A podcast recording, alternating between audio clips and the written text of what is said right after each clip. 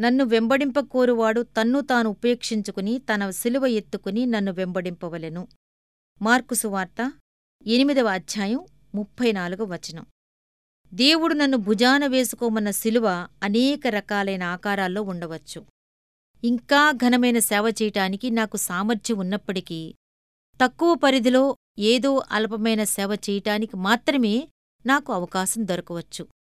ఫలితం ఇవ్వని పొలాన్ని సంవత్సరం తర్వాత సంవత్సరం పండిస్తూ ఉండవలసి రావచ్చు. నాకు కీడుని చేసిన వాళ్ళ గురించి ప్రేమ దయగల ఆలోచనలే తప్ప వేరే విధంగా ఆలోచించకూడదని ఆజ్ఞ రావచ్చు.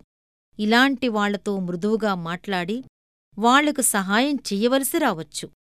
దేవుని గురించి వినటం అసహ్యమైన వాళ్ళ దగ్గరికే వెళ్ళి ఆయన మాటలు పదే పదే చెప్పవలసి రావచ్చు.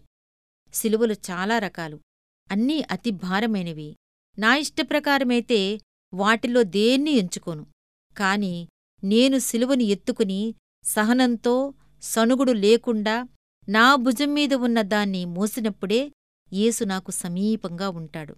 ఆయన నన్ను సమీపించి నా జ్ఞానాన్ని పరిపక్వం చేసి నాలో శాంతిని నింపి నా ధైర్యాన్ని పెంచి కష్టమైనా నిష్ఠూరమైనా నాలోని శక్తి ఇతరులకు ఉపయోగపడేలా చేస్తాడు.